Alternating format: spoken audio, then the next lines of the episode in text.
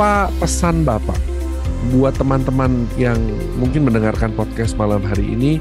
Karena pasti tentu saja banyak juga teman-teman kita pengusaha dan profesional yang sangat mendapatkan dampak yang sangat berarti ya di dalam masa-masa pandemi ini ya.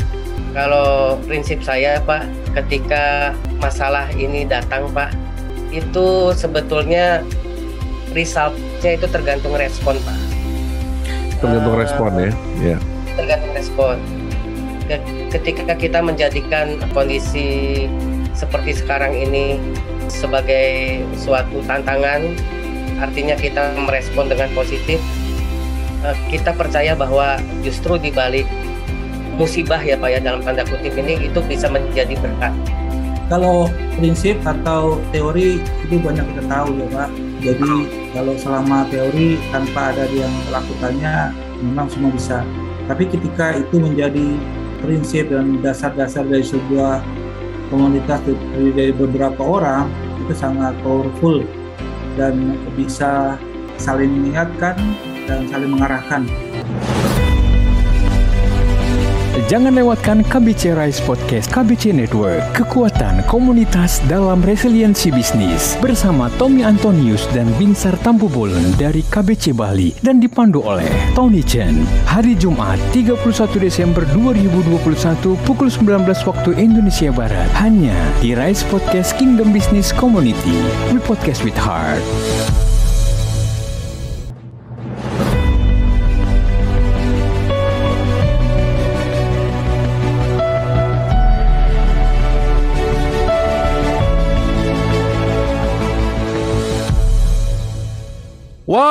Menarik. Halo semuanya para KBC Riser dan podcast listener di mana pun Anda berada. Kembali lagi bersama dengan saya Tony Chan, host Anda pada malam hari ini, menyapa Anda semua di mana pun Anda berada.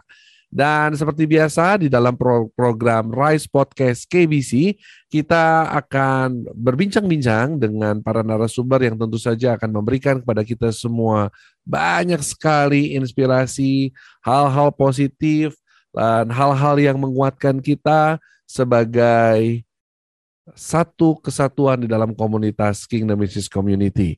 Dan pada kesempatan malam hari ini, kita masih uh, kedatangan tamu dari Pulau Dewata, dari Bali. Dan mungkin sudah tidak sabar lagi ya para riser dan podcast listener di mana pun Anda berada. Saya langsung saja mau kita bincang-bincang dengan salah seorang narasumber kita yang pertama dalam segmen yang pertama ini dengan Bapak Tommy Antonius. Shalom Pak Tommy. Shalom Pak Tony. Ya, wow, luar biasa. Apa kabar Pak Tommy? Puji Tuhan, luar biasa baik Pak. Puji Tuhan, luar biasa baik. Nah, para KBC Riser dan podcast listener di mana pun Anda berada, kita sudah sekarang sedang berada, sudah berada di tengah-tengah kita, Pak Tommy Antonius. Dan mungkin kita mau, mau kenalan dulu ya, sebentar dengan Pak Tommy ini. Pak Tommy, saya mau bertanya nih, Pak Tommy kapan pertama kali mengikuti camp sukses sejati? Mungkin boleh di boleh disebutkan kalau masih ingat? Uh, kurang lebih tahun uh, 2017 ya Pak ya. 2017. Berarti waktu itu campnya masih offline dan di Bali ya Pak ya? Iya betul offline Pak. Wow. Terus apa nih waktu tahun 2017? Oh ya, sebelum saya malah e, bertanya lebih lanjut, mungkin bisa di, diperkenalkan dulu Pak Tommy ini bisnisnya di bidang apa nih Pak? Uh, saya bisnis di bidang uh, distribusi uh, packaging Pak, terutama distribusi dari packaging. plastik. Oke. Okay. Ya, oh, di, Oke, okay. mungkin boleh tahu kurang lebih packagingnya modelnya seperti apa dan peruntukannya untuk untuk apa Pak packagingnya? Ya, uh, kita lebih banyak uh, packaging untuk snack-snack, Pak. Karena kita uh, sebagai supplier dari satu pusat oleh-oleh di Bali, ya selain kita supply ke pusat oleh-olehnya, juga para rekan-rekan supplier yang menyuplai ke sana pun produknya seperti kacang, ceker ayam, uh, snack-snack itu uh, di packaging oleh kita, Pak. Wow, menarik nih bisnisnya ya. Nah, waktu mengikuti camp 2017 yang lalu, perubahan apa yang terjadi di dalam bisnis dan pekerjaan Pak Tommy? Yang saya sangat uh, beruntung bisa masuk komunitas KBC adalah yang pertama uh, masalah pajak itu Pak akhirnya bisa dibereskan karena oh. dulu nggak paham sekali dengan pajak gitu ya kan dan uh, beberapa nilai-nilai uh, glory yang bisa ditambahkan dari yang selama ini sudah kita jalankan. Ada hmm. beberapa yang jadi melengkapi gitu Pak. Melengkapi Dalam gitu ya. Kami. Ya. Oke, okay. ya. mungkin boleh berbagi juga Pak, karena di sini banyak juga pengusaha-pengusaha yang masih berjuang gitu ya, keluar dari masalah pajak nih. Berapa lama akhirnya Bapak bisa beresin semua Pak, pajaknya Pak? Ya itu saya bersyukurnya kayaknya kok pas sekali gitu ya waktu setelah kita mengikuti KBC, terus uh, kita konsultasi dengan bagian pajak, sudah gitu nggak berapa lama uh, ada sunset policy gitu ya. Akhirnya pada saat yang tepat pada saat waktunya Tuhan juga itu kita akhirnya setelah uh, ikut KBC ini bisa mengikuti sunset policy dengan baik. Jadi kurang lebih dari 2017 ke 2019 ya sekitar setahun setahun setengah gitu loh Pak. Setahun, dua tahun lah setahun setengah dua tahun ya, ya luar biasa akhirnya ya. bisa selesai ya Pak ya. Wow, selesai, puji Tuhan. Menarik ya. Nah, lalu pertanyaan saya begini Pak, waktu ketika Bapak mencoba untuk menerapkan nilai-nilai glory di dalam perusahaan gitu ya, ada mengalami kendala nggak Pak untuk menerapkannya? Kalau nilai-nilai glory sih eh, nggak uh, ada kesulitan Pak, karena memang selama ini kita prinsip berbisnis itu kan kita pakai juga uh, dasarnya adalah kebenaran firman Tuhan. Puji Tuhan. Artinya kita ya kita menerapkan prinsip-prinsip kejujuran gitu ya kan uh, kerja kerja keras sudah gitu kita juga menganggap uh, karyawan itu bukan sebagai sapi perahan tapi mereka juga sebagai aset bagi kita gitu ya kan sudah gitu uh, benar-benar apa melayani customer juga dengan dengan baik gitu loh Pak. Ya, ya, ya, ya, ya. Seperti itu ya. Baik. Nah, cukup menarik. Pak Tommy saat ini karyawan total ada berapa, Pak? Karyawan sih, Pak, uh, sudah berkurang ini karena saya satu toko saya uh, tutup gitu ya. Jadi tinggal tinggal uh, berempat aja gitu. Dan karena ini semua pasti karena salah satunya karena dampak dari pandemi COVID-19 ya, Pak ya? Iya. Oke. Okay. Nah, saya sih sebetulnya tidak merumahkan karyawan, Pak. Tidak ada yang dirumahkan atau diberhentikan. Ada karyawan yang kemarin pulang tapi nggak kembali lagi karena peraturan ppkm nggak bisa masuk lagi ke Bali gitu, Pak. Hmm, gitu. Gitu ya. Gitu. Baik, baik. Gitu. Nah, lalu uh, seberapa besar dampak pandemi terhadap bisnis Bapak? Ada pengaruh nggak Pak? Ada pengurangan omset atau mungkin ada apa gitu?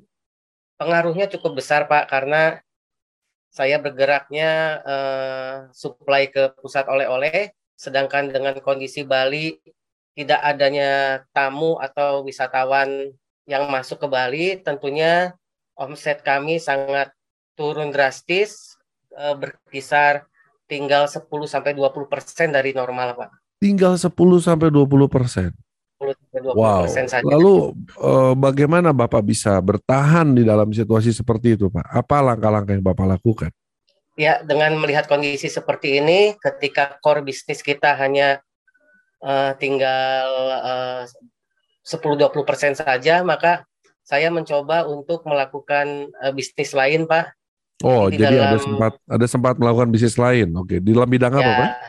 Uh, pertama saya menjalankan bisnis hobi Pak, hobi saya kebetulan sepeda hmm. dan saya sudah memulai bisnis hobi ini semenjak 2014 Pak untuk jual sepeda secara online.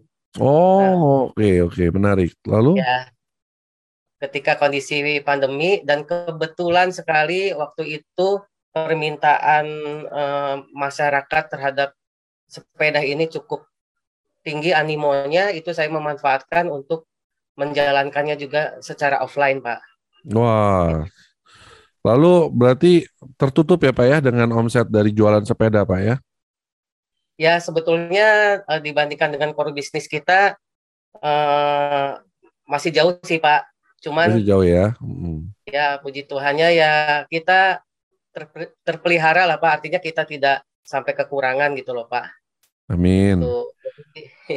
Hanya sekedar uh, mengisi waktu, tapi puji Tuhan ya saya akhirnya juga bisnis online-nya sampai melebar ke kiriman ke Sumatera, ke Dumai, ke Maluku gitu sampai yang jauh-jauh itu saya kirim dari Bali gitu loh Pak. Wow, luar biasa, menarik. Dan ya. sampai sampai saat ini gimana Pak? Sepeda masih laku nggak Pak? Nah, karena kondisi sekarang eh, apa sudah mulai berkurang Pak, jadi sepeda pun omsetnya bisa dikatakan sekarang eh, turun drastis juga Pak. Turun drastis juga sekarang sepeda ya. Drastis Waduh. juga. Gitu. Lalu jadi, ya gimana? Uh, jadi uh, supply ke toko-toko sepeda di berbagai daerah yang tadinya langka sekarang sudah normal kembali. Akhirnya customer lebih memilih beli offline daripada online yang sedangkan yang di Bali sendiri juga sekarang barangnya sudah sudah banjir ya istilahnya banjir. Jadi uh, apa kita nggak bisa bersaing lagi di harga pak. Dulu harga kita masih bisa bersaing sekarang enggak gitu pak. Karena oversupply mungkin ya pak ya? Oversupply betul pak. Over hmm. oversupply. Ya ya ya ya. Nah lalu eh, apakah bapak ada bisnis lain selain yang packaging lalu sepeda ada jalan bisnis lain nah eh, jadi sambil saya jalankan sepeda itu saya melakukan satu inisiatif uh, bersama istri kami keliling Pak uh, mencari customer untuk bidang usaha yang baru. Jadi artinya uh, kalau selama ini kita banyak ke supplier oleh-oleh, sekarang kita cari ke uh, apa packaging yang tidak terkena dampak akhirnya kita diberi hikmat sama Tuhan, kita keliling itu kita menemukan hmm, pabrik pupuk yang memerlukan plastik dan karung. Jadi mereka memerlukan packaging juga, Pak.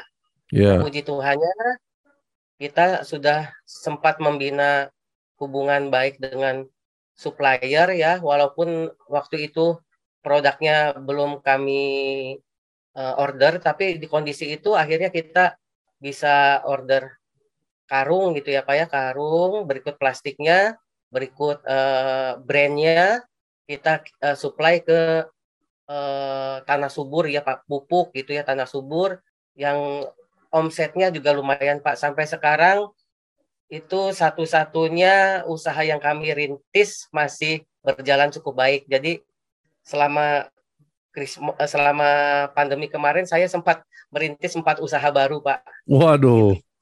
Apa aja tuh? Sepeda, terus uh, packaging yang baru, terus apa lagi?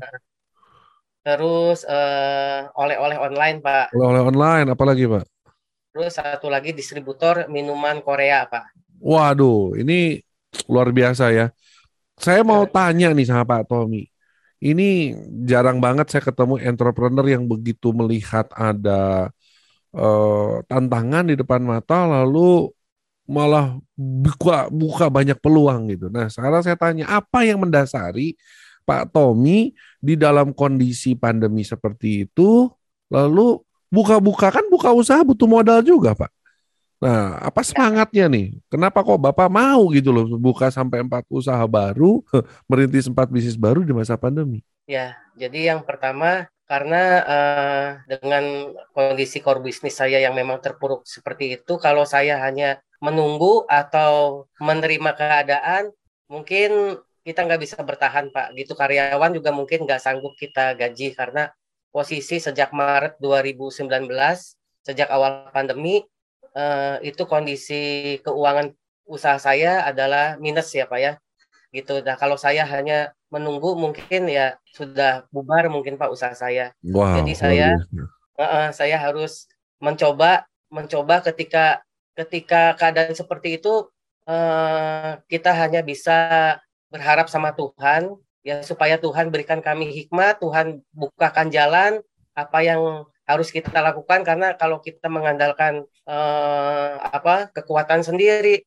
rasanya juga kita sudah terdampak gitu ya uh, agak-agak blank juga gitu Pak. Tapi karena dengan uh, kami mengandalkan Tuhan akhirnya uh, Tuhan bukakan jalan gitu sampai uh, ada teman lama yang tiba-tiba kontak gitu mau nggak pegang ini uh, bisnis yang lagi rame yaitu minuman Korea gitu tapi non alkohol gitu ya kan ya walaupun di Bali mungkin yang uh, alkohol nggak terlalu ketat gitu ya uh, aturan tetap ada tapi nggak seketat mungkin di Jawa tapi kita mau coba karena izinnya pun tidak terlalu sulit kalau kita ber, apa menyalurkan minuman beralkohol tentunya kita harus ngurus izin yang ribet gitu loh Pak. Betul. Saya hanya mencoba untuk memulai saja Pak. Jadi mengenai hasilnya nanti yang penting saya sudah berusaha gitu loh Pak. Ya, ya, ya. Yang penting mulai aja dulu gitu ya. Mulai aja dulu. Nah, Pak. mulai aja dulu, betul.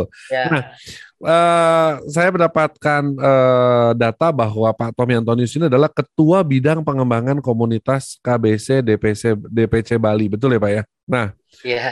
lalu pertanyaan saya begini, sejauh mana peran komunitas KBC di dalam eh, pekerjaan dan bisnis Bapak sampai hari ini? Ya, tentunya dengan kondisi pandemi Pak, kita yang dulunya sangat eh, intens ya bertemu dengan beberapa rekan di KBC, tapi walaupun kondisi seperti itu, kami tidak putus kontak melalui WhatsApp gitu ya Pak. Jadi saling menanyakan keadaan, gitu, eh, saling support, saling mendoakan.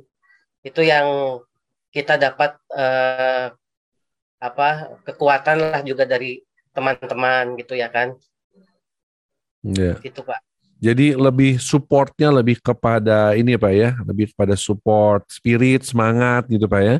Lebih Ya, berpikir perhatian, Pak. positif. Perhatian juga ada ya. Oke, oke. gitu. wah menarik.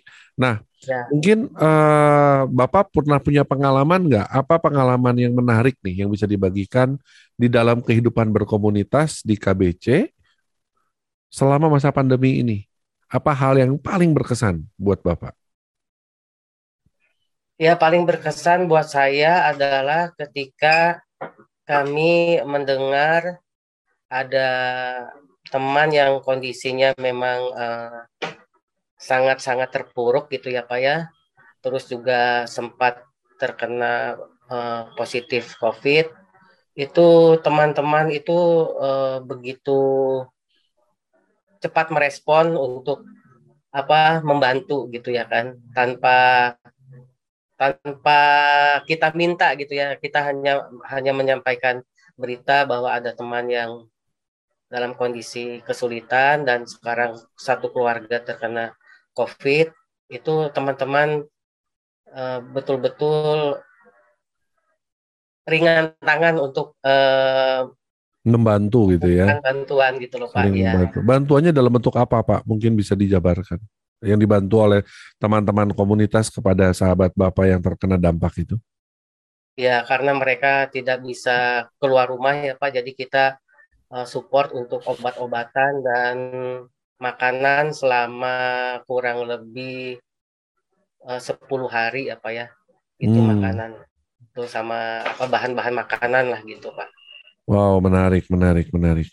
Ya, seperti yang kita tahu bersama Pak, kalau di dalam komunitas KBC itu kan kita bersama-sama grow in truth, lalu grow in competence dan grow in care. Nah, dari ketiga aspek pertumbuhan ini, mana yang menurut Bapak eh, sangat berdampak sekali dalam kehidupan Bapak? Mungkin bisa di-sharingkan nggak Pak? Kalau menurut saya Pak ya kalau mengenai yang ketiga hal tadi yang paling dibutuhkan saat ini dan paling berdampak buat saya adalah grow in care, Pak. Grow in care. Kalau in truth mungkin eh, banyak sekali anggota KBC di Bali ini juga yang apa sudah tingkat rohaninya sudah bagus-bagus lah Pak, sudah tinggi-tinggi. Yeah, yeah. Melayani di gerejanya masing-masing itu mereka juga uh, apa pribadi-pribadi yang luar biasa lah di dalam uh, melayani ya, punya hati yang luar biasa lah gitu.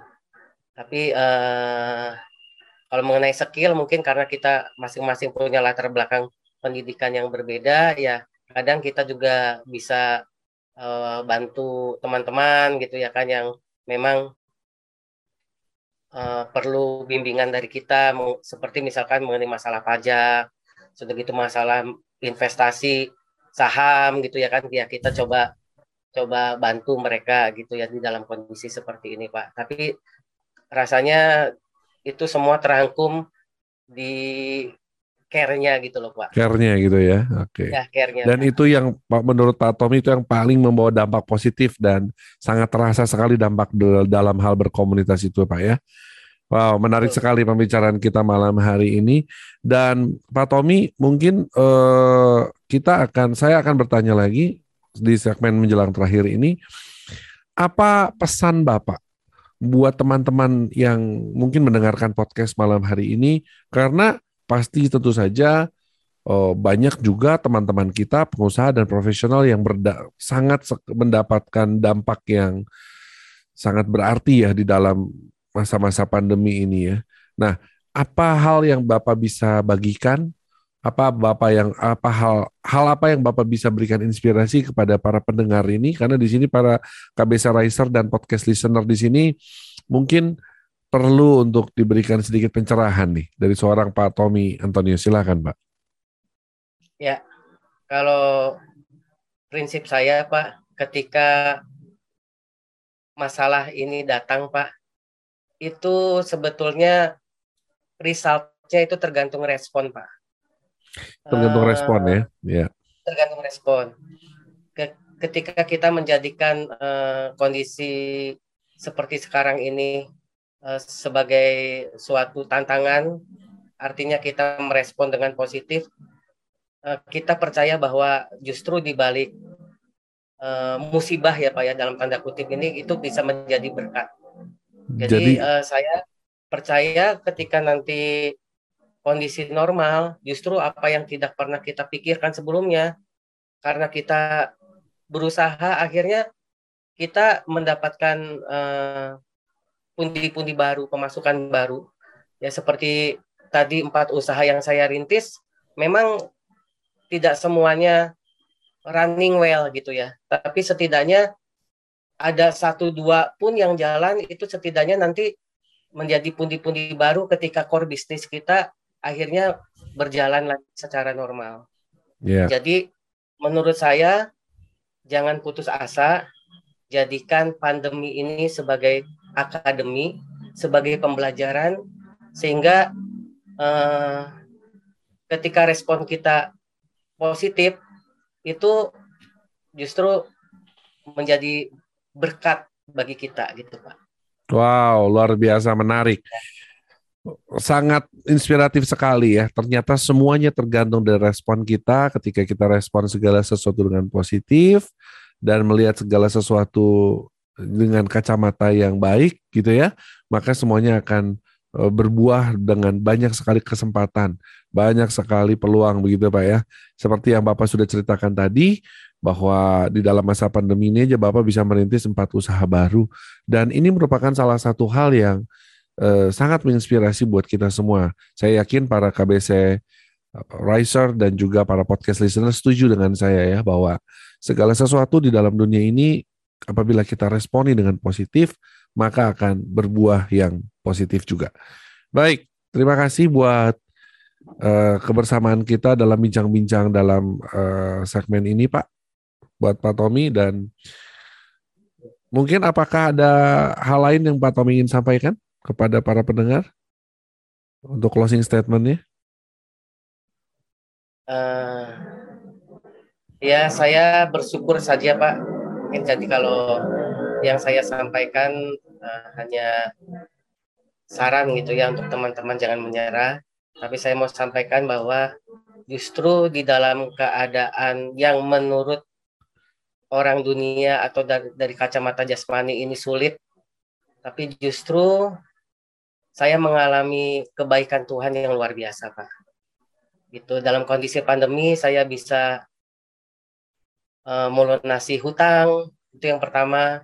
Yang kedua, dalam kondisi pandemi seperti ini masih diizinkan Tuhan untuk menjadi berkat juga bagi orang lain. Itu uh, menurut kami adalah uh, privilege yang Tuhan berikan luar biasa dalam kehidupan kami, itu Pak. Ya, baik. Terima kasih Pak Tommy dan teman-teman semua. Mari kita sama-sama bawa setiap hal baik, setiap inspirasi-inspirasi uh, yang kita dapatkan lewat perbincangan kali ini dan kita praktekkan di dalam pekerjaan, di dalam pelayanan kita, dan di dalam setiap apa pun yang kita lakukan sehari-hari. Baik, terima kasih Pak Tommy buat kehadirannya dan salam buat keluarga dan sampai jumpa di Bali ya Pak ya. Iya, ditunggu Pak. Siap, oke, okay, baik. Okay. Ya, selamat malam. Malam. Baik, para KBC Riser dan podcast listener di mana pun Anda berada, kita baru saja bincang-bincang dengan Pak Tommy Antonius dan sebentar lagi kita akan berbincang-bincang dengan narasumber kita yang kedua.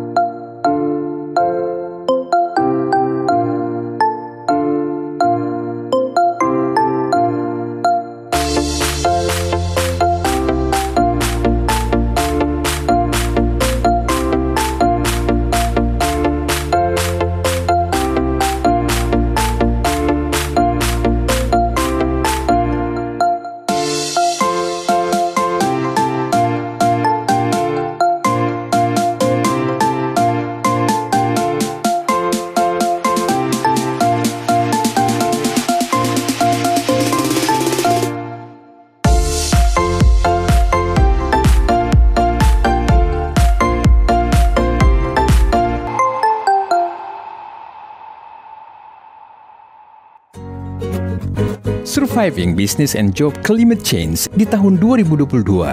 Apa saja yang perlu Anda persiapkan? Kalibrasi ulang kompas kehidupan kita dengan Tuhan.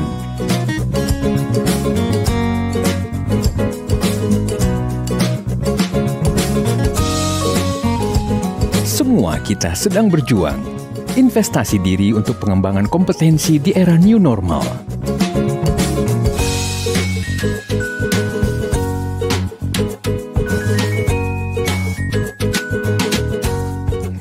kita sedang belajar, saling peduli, dan berbagi dalam ekosistem dunia kerja.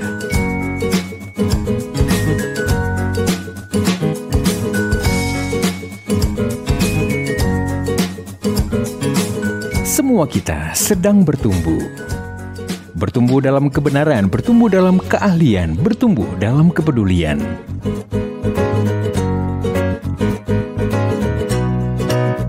Semua kita sedang berjuang. Anda tidak sendirian. Bergabunglah bersama dalam program Sukses Sejati. Kini hadir dengan program baru Sukses Sejati 2.0 Blended Learning.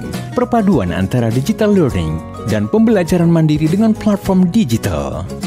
Dengan interaktif Zoom eksklusif coaching. Semua kita sedang belajar, menyesuaikan diri, lincah, daya tahan, keahlian baru. Mari bergabung dan berjejaring dengan lebih dari 200 peserta. Semua kita sedang bertumbuh untuk peduli dan berbagi. Berbagi inspirasi, informasi, kompetensi, kesempatan, sumber daya. Menyongsong 2022 dengan sukses sejati 2.0 Blended Learning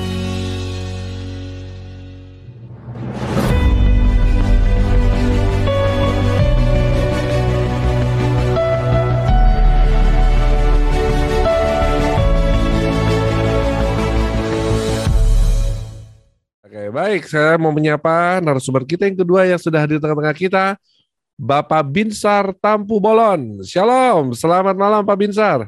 Ya, selamat malam Pak Tony. Ya, selamat malam. Apa kabar? Sehat, puji Tuhan. Puji Tuhan, luar biasa. Ya, Pak Binsar, wah senang sekali nih kita bisa bincang-bincang dan pada kesempatan ini tentu saja para KBC Riser dan podcast listener di mana pun uh, Anda berada penasaran nih siapa Pak Binsar Tampu Bolon ini dan apa bisnisnya. Nah langsung saja deh kalau gitu Pak Binsar silakan perkenalkan diri bisnisnya bergerak di bidang apa. Ya, selamat malam semua rekan-rekan eh, KBC di mana pun berada. Uh, saya Binsar Tampu Bolon, saya aslinya dari Sumatera Utara dan terdampar di Bali dari tahun 94. Saya kuliah di Udayana. Kemudian saya bekerja di sini dan keterusan gitu ya. Hmm. Uh, uh, setelah saya bekerja dengan orang terakhir di uh, di bidang uh, keuangan yaitu money changer. Kemudian saya beranikan diri untuk membuka usaha uh, penukaran uang valuta asing ini uh, sejak tahun 2012. Dan uh, kemudian saya bergabung dengan KBC itu tahun 2018 uh, Camp SS dan juga uh, Financial Camp. Hmm. Itu mungkin Pak Tony. Wow, luar biasa menarik. Baik, Pak Binsar Tabu Bolon, menarik sekali nih bisnis money changer. Nah, yang saya mau tanyakan adalah begini, Bali adalah tempat atau destinasi wisata dari seluruh dunia.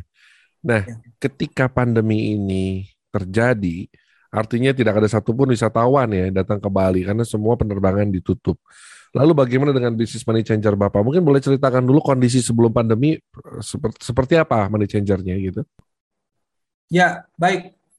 Uh, kami be, mulai berdiri, berdiri tahun 2012, memberanikan diri di uh, membuka satu tempat di bypass Merah Rai, satu kantor pusat dan kemudian uh, kita uh, membuat suatu prototipe. Saya pikir kita harus buat prototipe dulu, satu bagus, kemudian kita baru multiplikasi gitu ya, leverage untuk membuka cabang mana pun. Karena kalau bisnis money changer ini adalah bisnis uh, apa namanya uh, yang sifatnya uh, kuantitatif ya, dan harus banyak gitu ya sehingga uh, harus punya banyak cabang di mana-mana. Nah di Bali ini sifatnya bisnisnya uh, Boni Changer ini retail buying. Jadi kebanyakan orang yang asing yang menukar uh, menukar uang valuta asingnya ke rupiah. Kalau di Jakarta di, di luar Bali mungkin kebanyakan corporate ataupun retail tapi yang uh, uh, masyarakat yang membeli valuta asing. Jadi terbalik gitu ya. Nah, eh, kebetulan puji Tuhan eh, dari 2012 berkembang dengan eh, pesat juga sehingga kami berpindah hampir tiga kali kantor pusat dan terakhir kami di Seminyak dan terakhir kami sudah memiliki cabang sejumlah 30 cabang tersebar hingga ke uh, Giri dan Labuan Bajo. Dan kita kita juga punya ada tim uh, di sana dan juga semua karyawan adalah karyawan tetap gitu ya. Nah, sejak pandemi 2019 uh,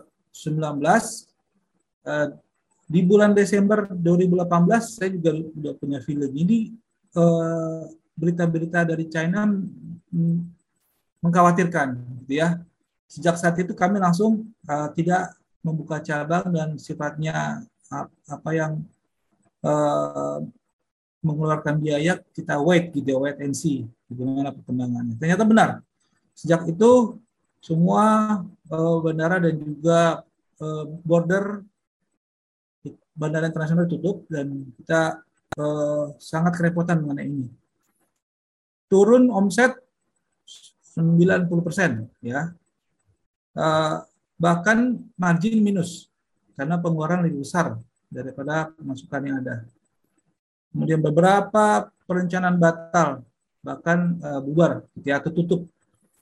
Kita punya rencana buka cabang di beberapa tempat, kemudian termasuk di Jakarta, batal juga. Kemudian ada juga beberapa transaksi besar, batal gitu ya.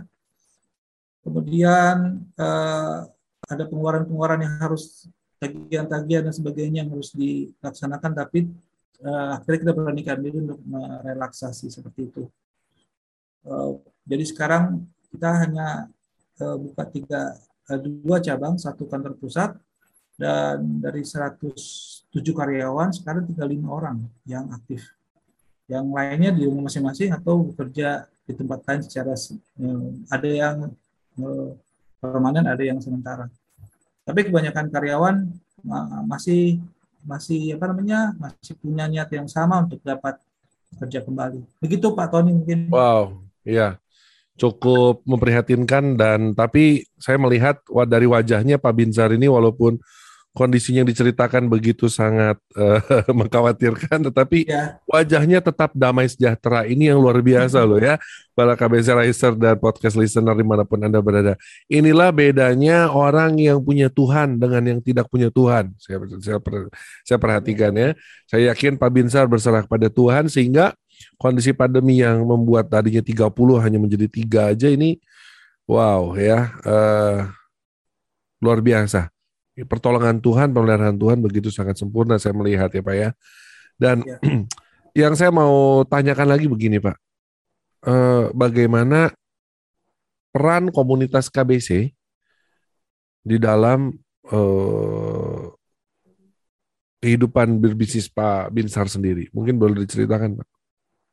Ya baik, jadi memang komunitas KBC ini sangat menginspirasi gitu ya uh, banyak poin-poin yang saya sangat setuju yang diambil dari Alkitab yang menginspirasi dan membuat ide-ide prinsip dasar dari setiap usaha Kristen seharusnya. Dari uh, glory atau dari uh, rise ini bisa kita pelajari. Tapi saya lebih senang fokus kepada uh, glory ya. Yang yang G dan yang Y gitu ya. Saya senang sekali dengan God Center dan Yield Right gitu ya, menyerahkan hak karena God Center yielding right oh, yielding right ya yielding right gitu ya kalau God Center mungkin semua rencana-rencana eh, buka cabang segala macam rekrut orang rencana-rencana ke depan itu rasanya percuma gitu ya kalau tidak ada Tuhan di dalamnya, tidak menyertakan Tuhan. Betul. Jadi mestinya memang setiap cabang kita benar-benar kita doakan, gumulkan atau setiap rekrut orang dan rencana-rencana lainnya itu oh, mesti kita gumulkan. Ya, perlu waktu, ya. Tapi itu worth it karena kita minta Tuhan untuk uh, uh, menjadi pemerintah atau menjadi bos kita. Ini dia punya usaha Tuhan bukan saya. Oh. itu dia prinsip-prinsip yielded uh, right ini. Saya pikir uh, bagaimana kita apa ya me, mendahulukan kepentingan orang lain gitu ya. Oh. Uh, ini banyak pelajaran yang satu kalimat ini uh, kita coba terapkan. Kalau dari bulan Maret kita sudah tahu 2000 2019 bahwa ada pandemi dan kita nggak jangan jangan tutup dulu. Kita tetap buka. Sampai di daerah itu udah nggak ada lagi transaksi pelan-pelan kita tutup one by one. Hmm. uh, juga karyawan kita berikan uh, retribusi atau uh, kita memberikan tunjangan uh, sembako ya Hmm. Setiap bulan selama sampai bulan Oktober. Oktober 2000 2019. Wow, luar biasa. Dua, ya, 2019 sampai 2020. 2020, sorry. 2020. Setelah itu kita udah nggak sanggup. Kita bilang Tuhan kita udah nggak sanggup lagi. Kita mohon maaf sama karyawan, mohon maaf ya. Uh, kami sudah uh, di luar perhitungan dan karena pandemi ini kita kan nggak kita prediksi sampai Oktober gitu ya. Ternyata, ya, ternyata mundur ini. Lagi Desember. Mundur lagi, mundur lagi. Aduh, ini nggak bisa. Udah terlalu lama dan kita minta maaf sama karyawan. Mohon maaf, uh, Anda bebas untuk memilih untuk tempat lain atau uh, pulang dulu kampung untuk uh, bertani, berkebun atau sebagainya.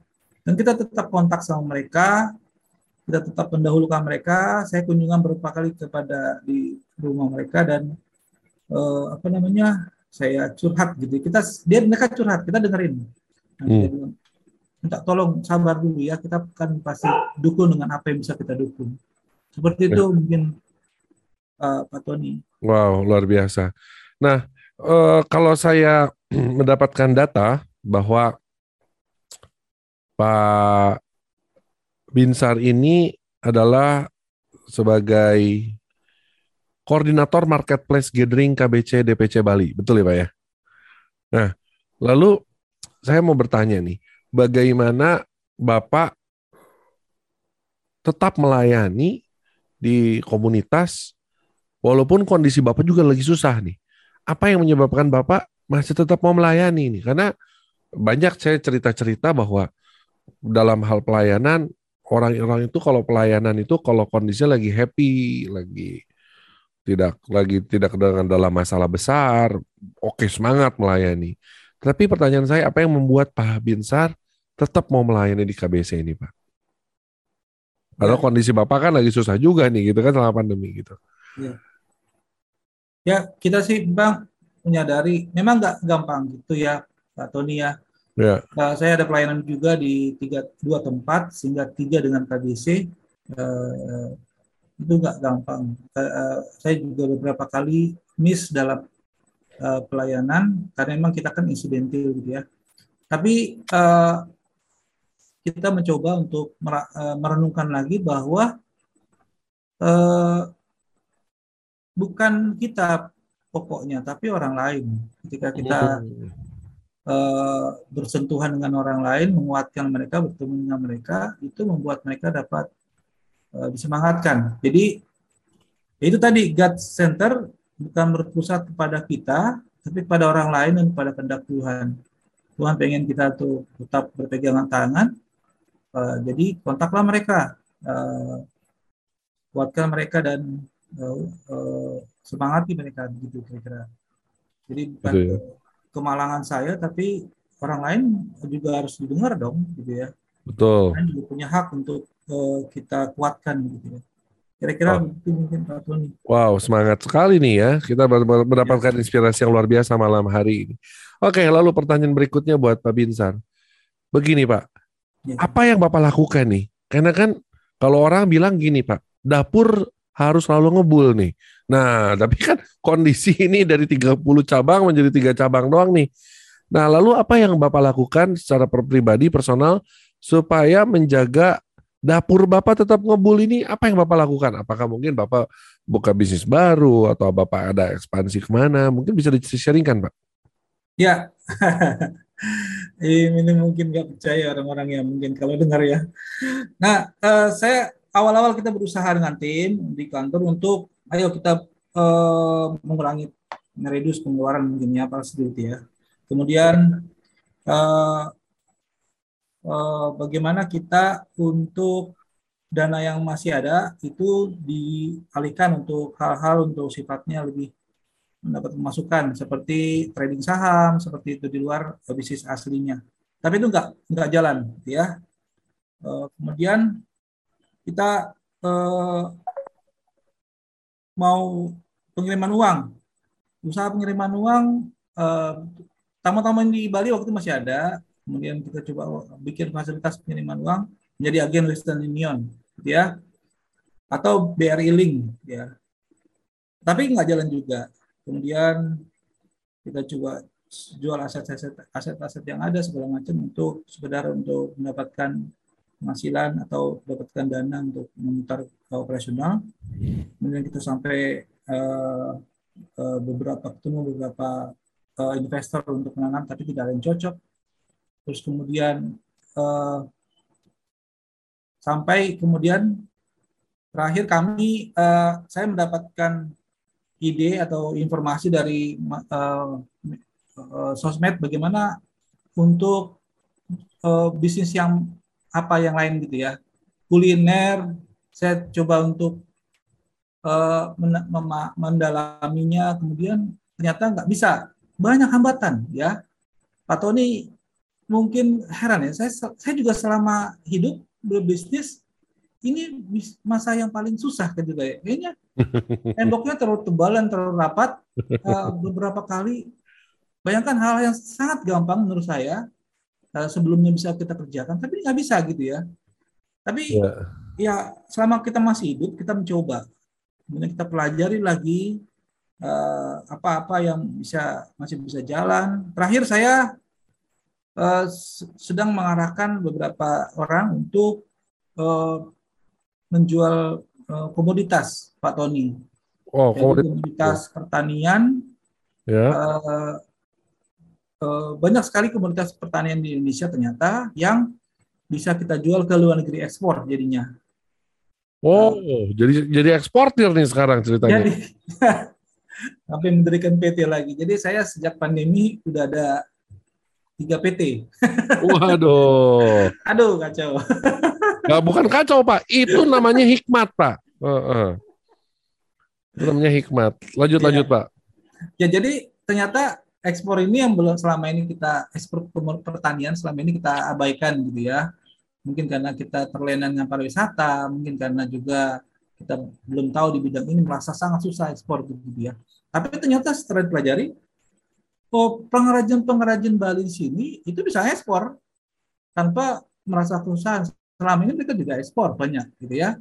Eh, sementara sebenarnya tinggal bertemu dengan buyer yang ada di luar negeri atau uh, buyer biasanya datang, kemudian mereka melakukan transaksi, kemudian mereka mengirim barang itu ya uh, satu kontainer, dua kontainer atau uh, atau berapa sesuai dengan kesepakatan. Jadi intinya adalah kita mempertemukan buyer dan juga produsen. Ya kami seperti trader company gitu ya yang atau distributor yang me melemparkan barang-barang komoditas kepada pasar. Ini, ini banyak sekali nilai-nilai luhurnya, Pak.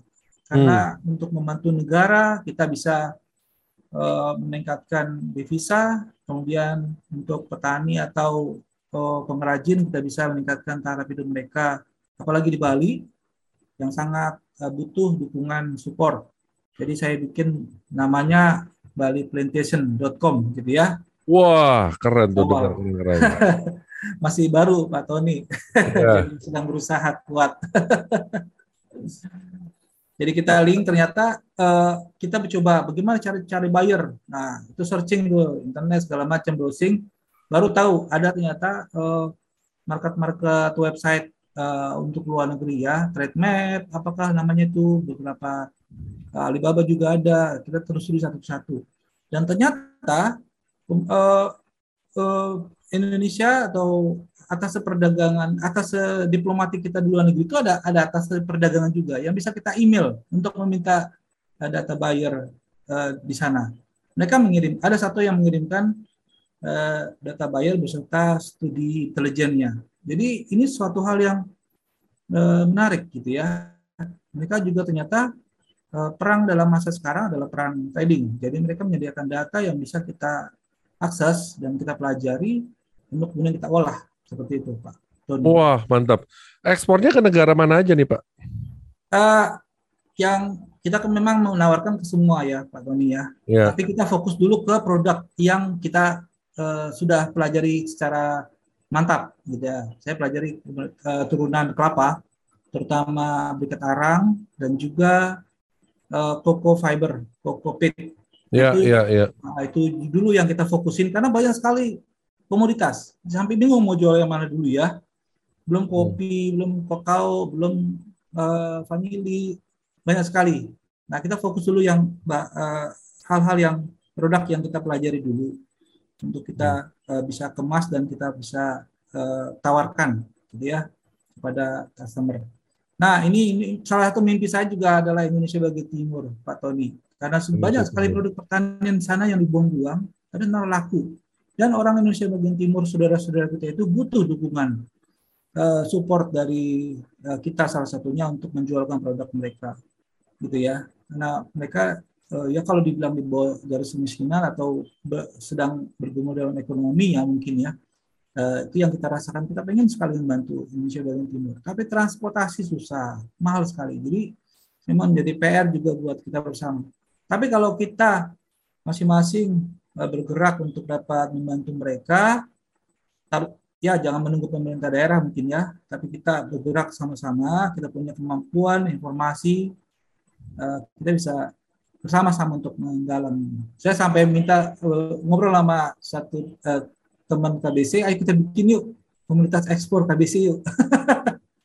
Jadi sama-sama di situ uh, uh, saling menukar informasi dan uh, uh, bagaimana mendapatkan peluang-peluang uh, atau produk apa yang bisa dipasarkan. Seperti itu Pak Tony. Wow, menarik sekali. Iya, wow, panjang lebar dan kita sudah banyak mendapatkan banyak sekali inspirasi dari Pak Binsar Tampu Bolon. Sungguh merupakan suatu hal yang eh, apa ya namanya ya? Tidak terduga ya pandemi ini memang kita bisa mengalami ini semua. Tetapi di balik itu justru pandemi ini adalah sebuah akademi. Akademi ya. untuk kita sama-sama belajar.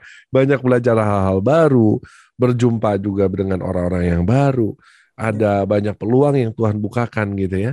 Dan itu semua memang tidak terlepas dari peran serta dari komunitas.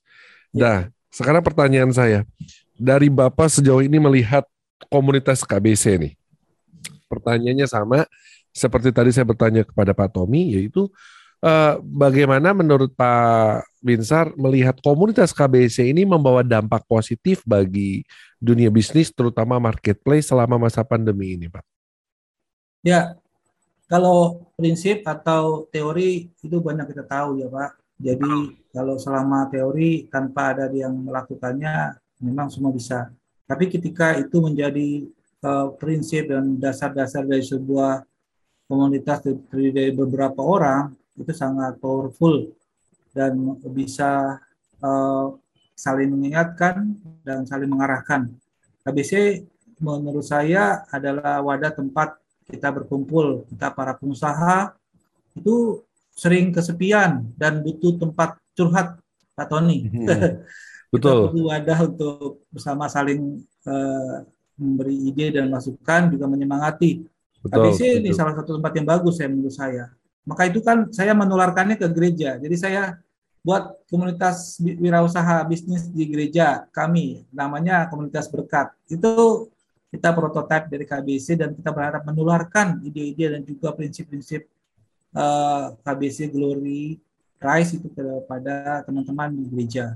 Pengusaha gitu ya. Menularkan uh, wirausaha kepada teman-teman dengan prinsip-prinsip Alkitabiah itu Pak Tony mungkin. Wow luar biasa. Menarik. Nah di segmen terakhir ini, setelah tadi kita mendengarkan banyak sekali sharing dari Pak Binsar yang tentu saja membawakan banyak inspirasi buat kita semua, para pendengar uh, podcast listener dan juga para KBC Riser, mungkin apa nih pesan-pesan dari seorang Pak Binsar Tampu Bolon kepada para pendengar setia KBC Rise Podcast malam hari ini? Untuk supaya mereka semua bisa setidaknya memiliki semangat yang sama bahkan mungkin bisa bisa mengikuti jejak langkah apa yang sudah dilakukan oleh Pak Binsar. Silakan Pak Binsar untuk closing statementnya. Ya, teman-teman KBC, saya uh, saya cuma menyemangati teman-teman.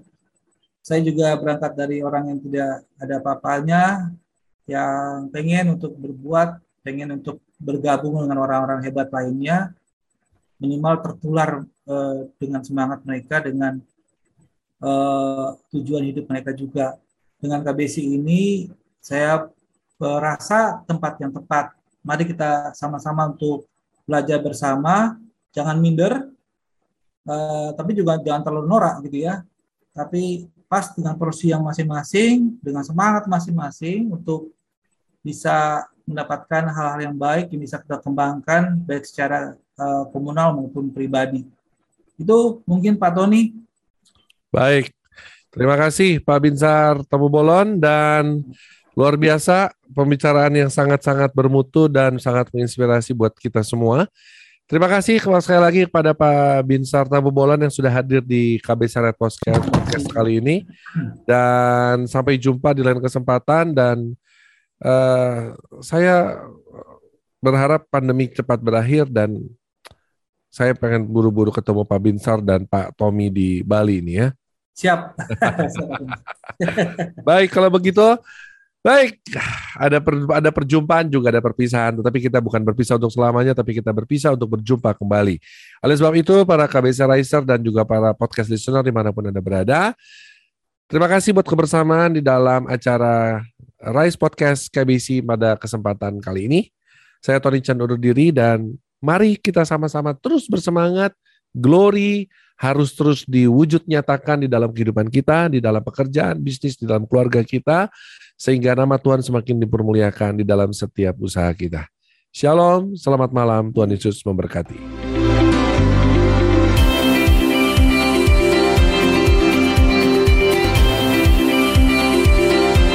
Riser and Podcast listeners, terima kasih Anda telah menyimak Rise Podcast Special Edition yang dipersembahkan oleh Kingdom Business Community. Harapan kami setiap episode Rise Podcast dapat menginspirasi Anda untuk terus mengalami transformasi dalam melakukan bisnis dan profesi Anda untuk tujuan yang mulia, membangun bisnis melalui manusia dan membangun manusia melalui bisnis. Kami mengajak setiap Anda dan perusahaan Anda untuk bergabung bersama kami dalam komunitas Kingdom Business Community. Secara bersama, kita bisa bertumbuh, berkembang, dan sukses, serta dapat berkolaborasi dalam gerakan kepedulian kepada sesama untuk Indonesia yang lebih baik. Untuk dapat bergabung, silahkan kunjungi website Kingdom Business Community di www.kbc.or.id atau hubungi Sekretariat Nasional KBC di 0817 131 257. Sekali lagi www.kbc.or.id. Price Podcast Kingdom Business Community. We podcast with heart. Sampai jumpa.